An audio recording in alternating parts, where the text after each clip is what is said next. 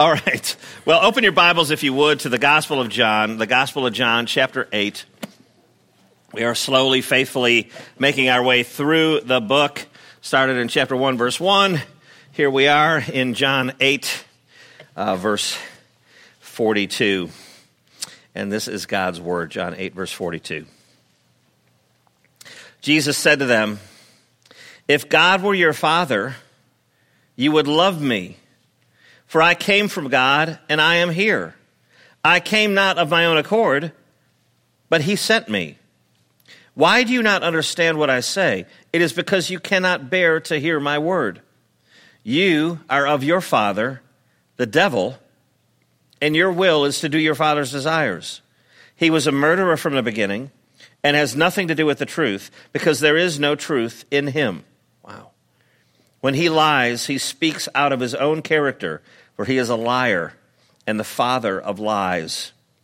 But because I tell you the truth, you do not believe me. Which one of you convicts me of sin? If I tell the truth, why do you not believe me? Whoever is of God hears the words of God. The reason why you do not hear them is that you are not of God. Let's pray one more time. Father, may the truth be spoken and received here today. In Jesus' name, amen. Well, um, we had a, about every, I don't know, five years or so, we have a staff retreat. Uh, and staff retreat is really a long two day meeting, and you have to eat dinner in a restaurant at five o'clock.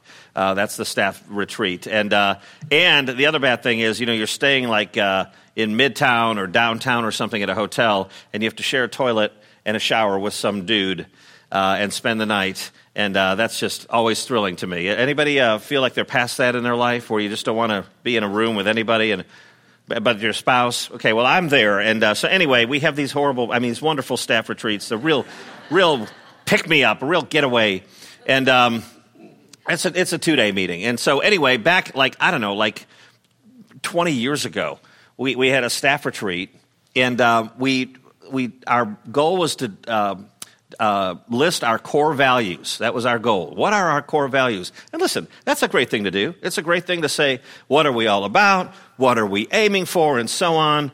Um, and so that's what we did. We, we thought about our core values. And um, you may or may not know it, but don't look at your bulletin, but they're printed in your bulletin. Do you know what the first one is?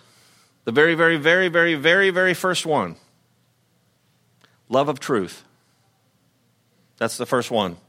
We're like, what should we put at the top of the list? I mean, what's the thing that we, and listen, you could, you could put a lot of things at the top of the list. Worship. I mean, is all of life worship? Yes. As redeemed people, are we worshipers? Yes, absolutely. You could easily put that at the top of the list. You could say the Bible. Uh, you could have lots of things at the top of the list, but we just thought love of truth uh, was pre- a pretty all encompassing um, kind of thing. And I'll tell you, um, there are a lot of uh, there's a lot of turmoil in churches all over the world.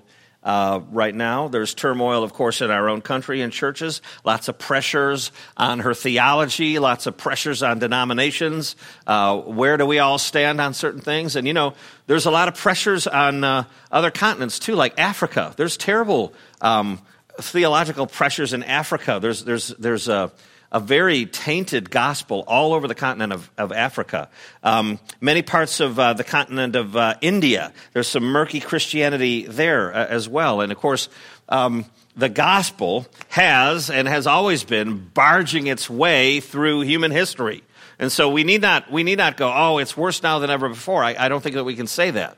The, the gospel is always advancing. The church is prospering. Christ is ahead of the church. And no matter what pressures and heresies and schisms that, that might uh, uh, be inflicted upon the church, um, she will continue to advance. Um, Jesus was resisted even unto death on a cross.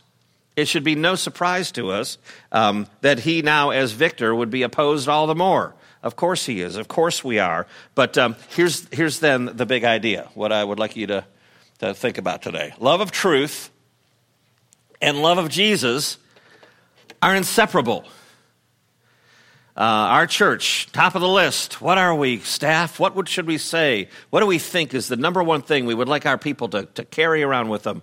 Love of truth. Well, love of truth and love of Jesus are inseparable. God's word is not rubbery.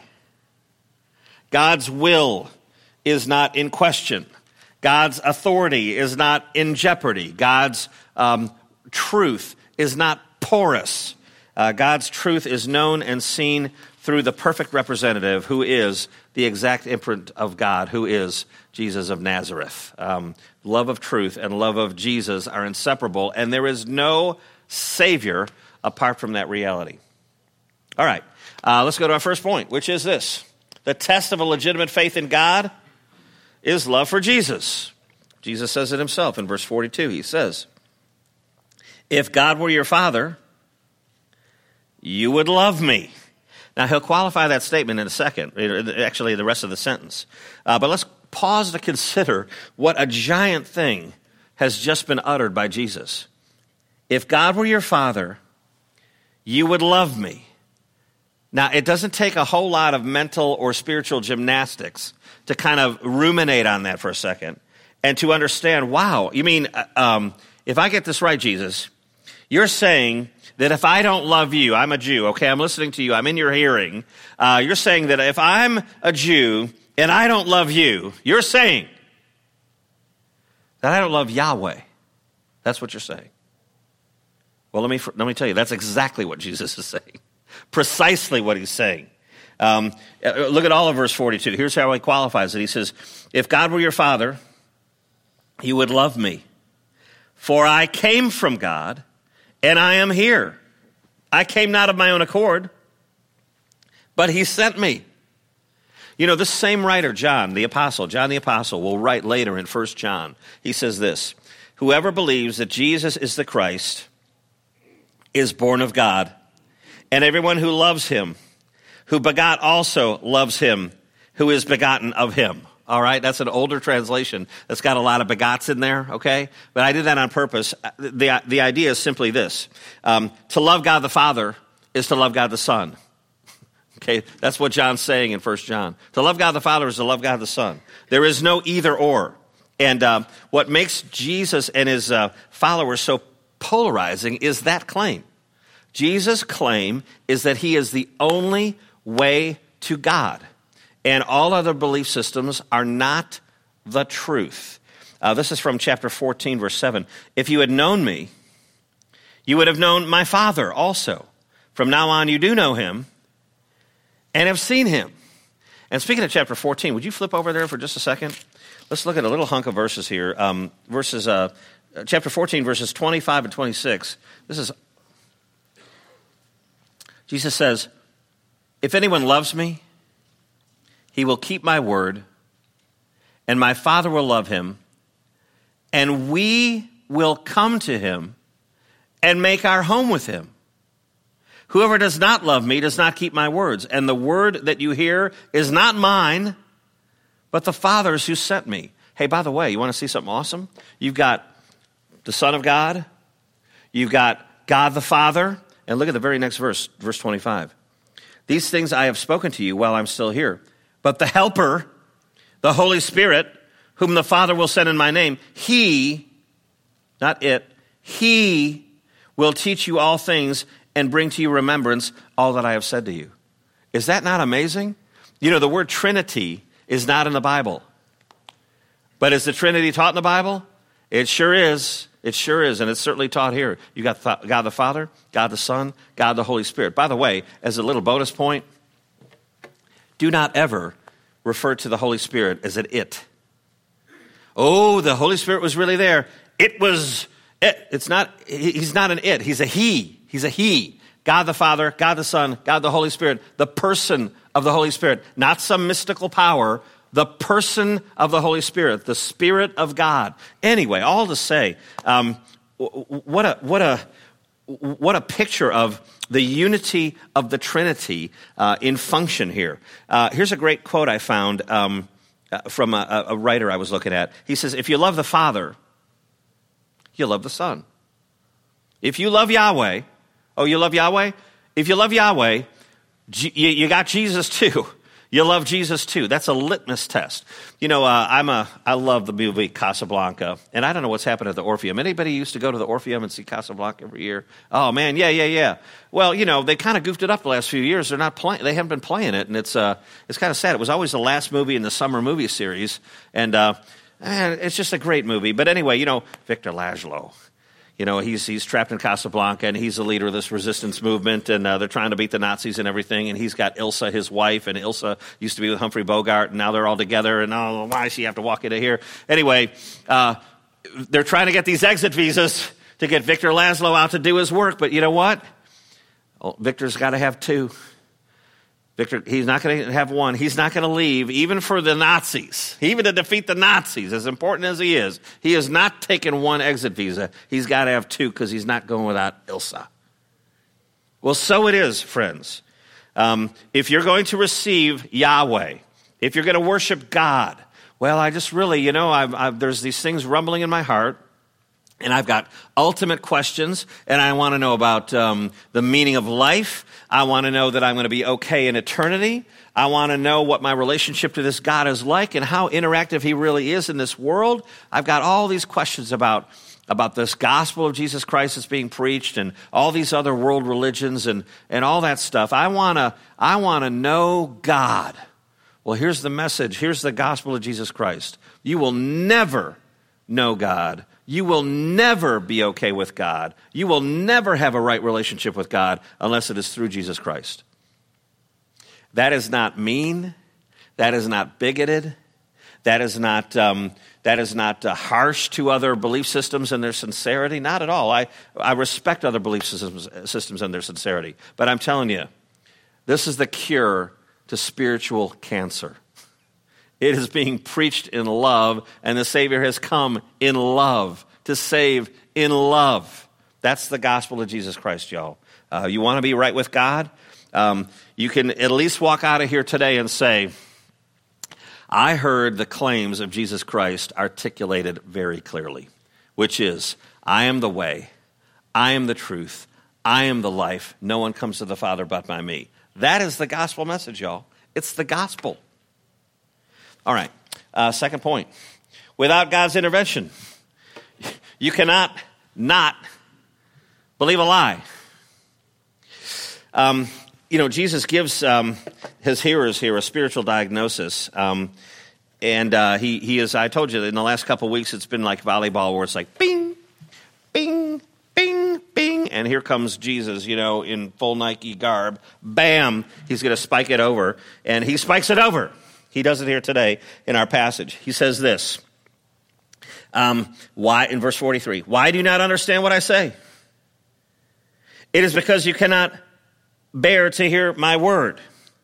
You are of your father, the devil, and your will is to do your father's desires. Now, uh, if you didn't grow up with the ESV, which most of you didn't, um, other translations will say of verse 43 this. Uh, you know, in the ESV it says, Why do you not understand what I say? It is because you cannot bear to hear my word. Right? Other translations will put it this way Why do you not understand what I have to say? It is because you cannot accept my word. Other translations say, You cannot even hear me. Um, you can't even stand it. You cannot even hear it. Most, most translations say, why, why is my, uh, wor- um, uh, uh, why can you not understand what I say? You cannot even hear it. Uh, most people say that. The NIV says because you are unable to hear. And, you know, as, when you read stuff like that, you know, I don't know if you've ever been to Bible Hub or anything online. You can read parallel accounts. You can look at 30 different Bible translations all in one shot, the same verse. It's, it's, it's wonderful. I do it uh, virtually every time I prepare a sermon. I look at all this big, long list. It's, it's awesome. But, you know, when you see Bible translators, you know, kind of going, how do we put this in English and, and, keep the same meaning without adding a bunch of language and making it a thought for thought thing, but a word for word thing. They uh, try to stay true. Um, when, you, when, you, when you feel them grappling like that, you go, okay, let's dig a little deeper. And if you dig a little deeper, you'll see that Jesus' speech, when he says, Why do you not understand what I say, what is spoken? My speech, um, the idea is this it's an understanding of um, Jesus' authority to say it and a sense of wanting to obey it. So he's saying, when I'm speaking, you, you, you don't have a desire to obey God. When I'm speaking, you don't have a desire to say, Ooh, I'm under the authority of what you're saying, Jesus. Um, there, there's, there's, it's, it's a freighted statement. So the NIV is right. You're, you're unable to hear what I say. Um, this is not necessarily a uh, God unstopping ears uh, support verse, although it kind of is. Um, but, but the idea is this they're not able to, to bear it, they're not able to hear it, they're not able to, not able to say, they're not able to accept it. You're, Jesus, you're saying that to love the Father, I got to love you. That is very hard to accept. In fact, it's going to be so hard to accept that in just a few verses, they're going to pick up stones to try to kill him. They don't like what he's saying. Well, the world doesn't like it either. Well, you're saying that uh, you know this whole elephant thing. In fact, I was looking it up last night. Uh, it's not. Uh, it's not Hari Krishna. It's Ma, Ma, uh, it starts with an M, something Krishna. But the, the, the, dude who invented the elephant illustration, you've heard the, you know the elephant, illustration? You know what I'm talking about? It's um, four blind guys walk up to an elephant. It's an oldie. And one guy grabs the trunk, excuse me, one guy grabs a leg. He goes, oh, an elephant's like a tree trunk. And another guy got, grabs the ear and goes, "Oh no, it's like a you know a briefcase or whatever." And the other guy goes, "Oh no, it's uh, like this. Oh no, it's like a wall. It's like a this. It's like a that." And they and they but they don't see the whole elephant. And so that's the illustration. Well, you know, God's God's the elephant, and we all approach him in a different way and see him in a different way and call him a different name, but it's all pretty much the same. This this is, teaches the exact opposite. Jesus shows up on the scene and he doesn't say, Oh, yes, there are many paths. Oh, let me teach you all through the Gospels. No, not at all. He says over and over again, I'm it. I'm it. I'm it. If you're going to love the Father, you got to love me. If you've ever loved Yahweh, you will love me. If you don't love me, you're no follower of Yahweh. They, they, keep going, we're Abraham's children, we're Abraham's children. He's responding to that, what we looked at the last couple of weeks. Oh, we're Abraham's children. He's saying, no, you're not. No, you're not. Um, genetics is not the point. It is heart worshiping. Now, you know, um, you, you, can understand their offense. I mean, Jesus, he says in verse 44, You are of your father the devil. Um, and he goes on to say, And your will is to do your father's desires. That, that's an indictment um, on every human being everywhere. Uh, if you don't believe all the stuff Jesus is saying, you don't belong to God. That's the very point. And furthermore, you got a different father altogether. And it's this whole idea of a dominion of sin. That's why I put it this way. Um, without God's intervention, you cannot not believe a lie. You know why? Because you're in a dominion, a, a person outside of Jesus Christ is in a dominion of sin. They're in a lost place. Um, the Bible says repeatedly, dead in transgressions and sin, unable to hear, uh, eyes that can't see. It's in a different realm. And, um, you know, Adam and Eve, once they sinned, they were not able not to sin, just like you and me. In my finest moment, even as a redeemed man, in my finest moment, in my own human power, I'm not talking about the Holy Spirit and God in me. I'm saying in my own power, in my finest moment, if I'm worshiping my heart out, I'm a worship leader. Hey, I'm a professional. I'm out there worshiping and worshiping in my finest moment, on my best week, on my best day, on my best hour, on my best minute. I still am full of iniquity. uh, but am I able to obey? Yes. Am I able to make right choices? Absolutely. Am I able to please God? Yes, because the Holy Spirit's in me, has breathed life, is working in me, is sanctifying me. It's not my work, it's the work of God. Working in one's own power outside of Christ, you're in a dominion of sin, and you cannot not believe a lie. And that what these people are doing is believing the lie and not believing Jesus. Well, so he says, You're, you're of your father, the devil. That's what he's talking about a dominion of sin, a different dad. Now, um, we could stop here and talk about Satan the whole time, which uh, one, one commentator did um, that I was reading. I'm like, dude, you're so far off track, you're missing the point of what's happening here. That's how we handle the whole passage, talk about Satan the whole time. We could do that, uh, but I, I, don't, think it's, I don't think it's faithful to the, the text. However, I will say just a few things about Satan. Um, you know, Satan, the devil, a real personal enemy who hates God, who is the father of lies, who torments um, those who uh, God loves. You know, like in the movies, if they want to get to the, the top guy, they steal his kid, or they steal a loved one, because that, that inflicts pain.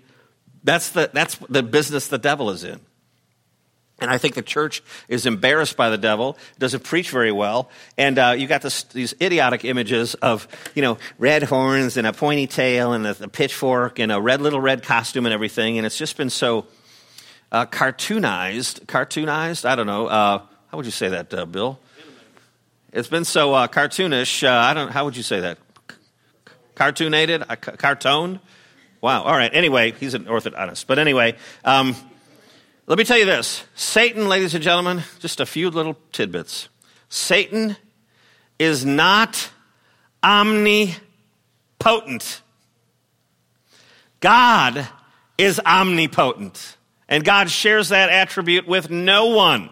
God has all the power all the time. So do not ever think of God here, Satan here, and you got this neutral forces duking it out and, and hopefully one's going to win.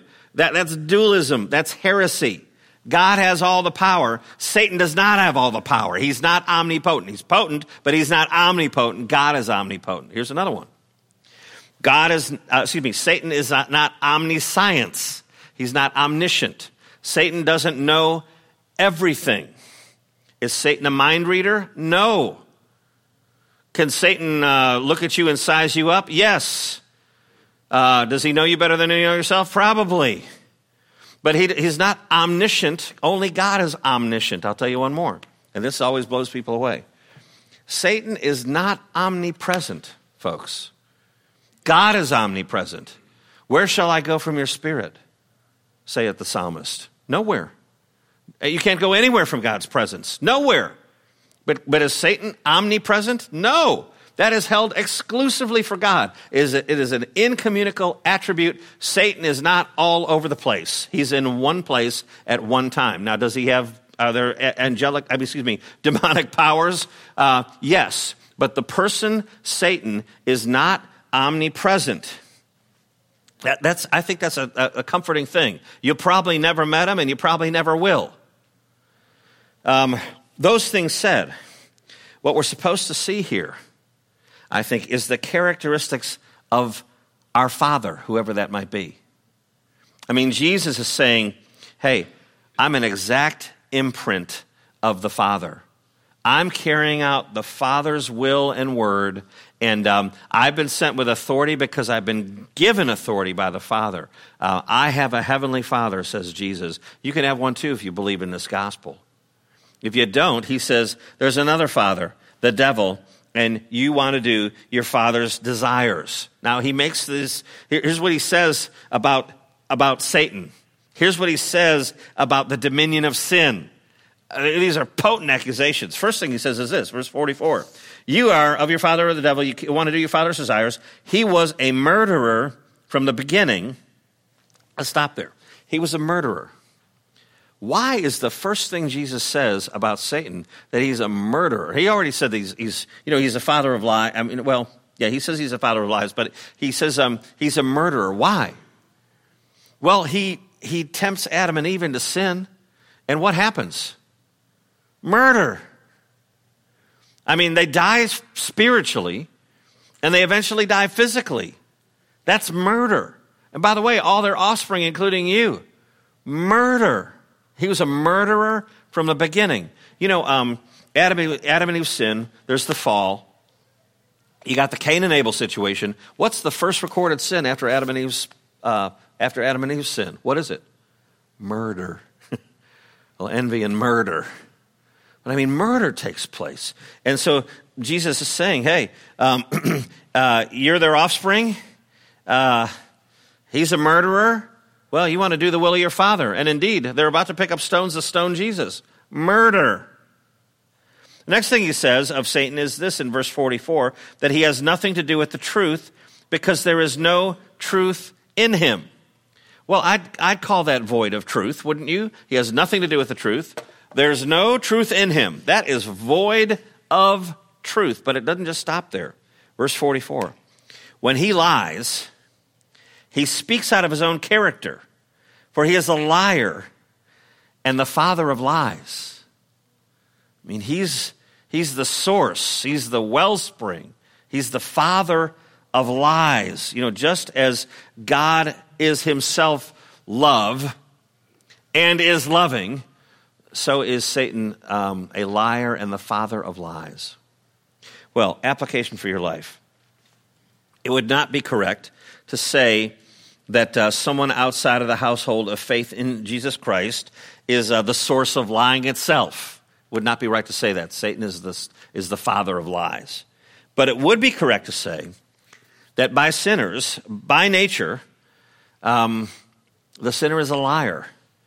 Uh, in that they refuse the gospel of Jesus Christ. And I know that sounds kind of ham fisted, but that, that is what the scriptures teach, and it is what Jesus said uh, uh, about the whole situation.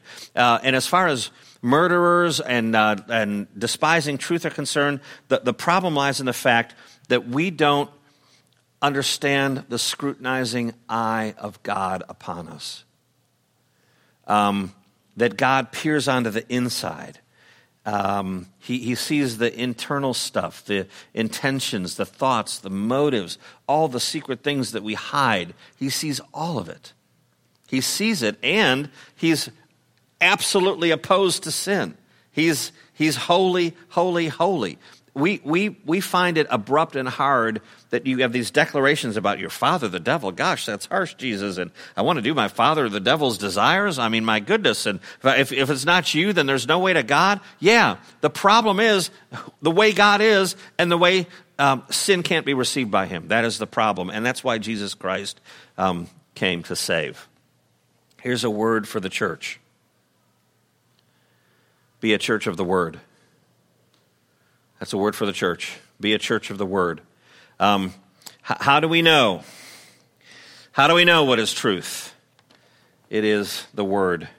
You either gladly submit to it, you either put yourself under its authority and under the authority of the living word himself, um, or, or, you're in eternal trouble. And you know, um, it says this in verse 47 Whoever is of God hears the words of God.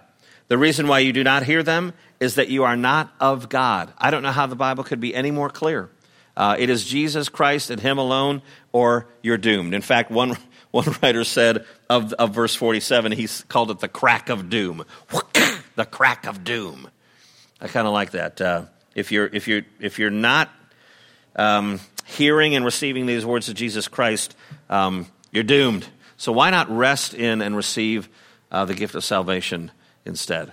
All right, last point. Jesus puts himself to his own test. In verse 45 and 46, he says, Because I tell you the truth, and you do not believe in me. Oh, but because I tell you the truth, you do not believe in me. Which one of you convicts me of sin? If I tell the truth, why do you not believe me? Again, verse 46 Which one of you convicts me of sin? He's saying, Examine my life. Now, they've disagreed with him. They've, they've charged him with blasphemy and, and working on the Sabbath and so on. But he's saying, examine the entirety of my life and all my dealings with you and, um, and see where we are. He, he, he throws himself open. Um, now, two applications, and then we'll close it right up because we got to finish. But two applications. Um, application number one we should resemble this Jesus. And we're not going to resemble him perfectly, but the Holy Spirit of God lives in us. And if we really are a believer in this Christ, we really are under the authority of this book, and the Holy Spirit really is in us, working in us, sanctifying us, causing to love God's, us to love God's law, then there ought to be something in us that uh, is strange to the world in which we live, the dominion in which we live. And I'll give you just one two little quick examples. You know, back back in the day, I played in this sleazy lounge band here in Memphis. And anybody old enough to remember Captain Bilbo's back in the day? Wow, look at all you old people. But uh, anyway, we played Captain Bilbo's a lot and Alfred's a lot, and uh, on uh, where what you call it, Bayou Grill is on, on at over at the square that used to play, be a place called Boogie Rock. We played that for a long time too. And anyway, um, I, I, we played with a bunch of different musicians and the keyboard players tended to change out. The keyboard players and the sax players, they just kept rotating in and out. They just rotated in and out, in and out. So we played with a bunch of different guys. But, um, you know, two of those guys were keyboard players. And, um, you know, I wasn't living a stellar witness necessarily at that point in time, but I did live side by side with these guys. And um, in, in the best and the worst conditions. And it's the weirdest thing. I mean, three years after I quit the band, um, I got a phone call from one of the guys, and it was 11:30 at night, and I hadn't talked to him in three years, and his life was blowing up, and his marriage was falling apart, and he had nowhere else to turn, and he called me, and I remember thinking, "What in the world? Why would you? Of all the people you know, why would you call me?" There's another guy, another keyboard player, and uh, his life was blowing up and he had made some terrible decisions. And uh, he calls me out of the blue. I hadn't talked to him in a couple years. And he calls me up and, why are you calling me? Out of all the close friends you've got and all, the, all your bandmates and everything, why this bandmate? Why me? And uh, I, I, I, single those guys out because they really did call me. And they really did both come to know Christ. Isn't that amazing? But why did they call me?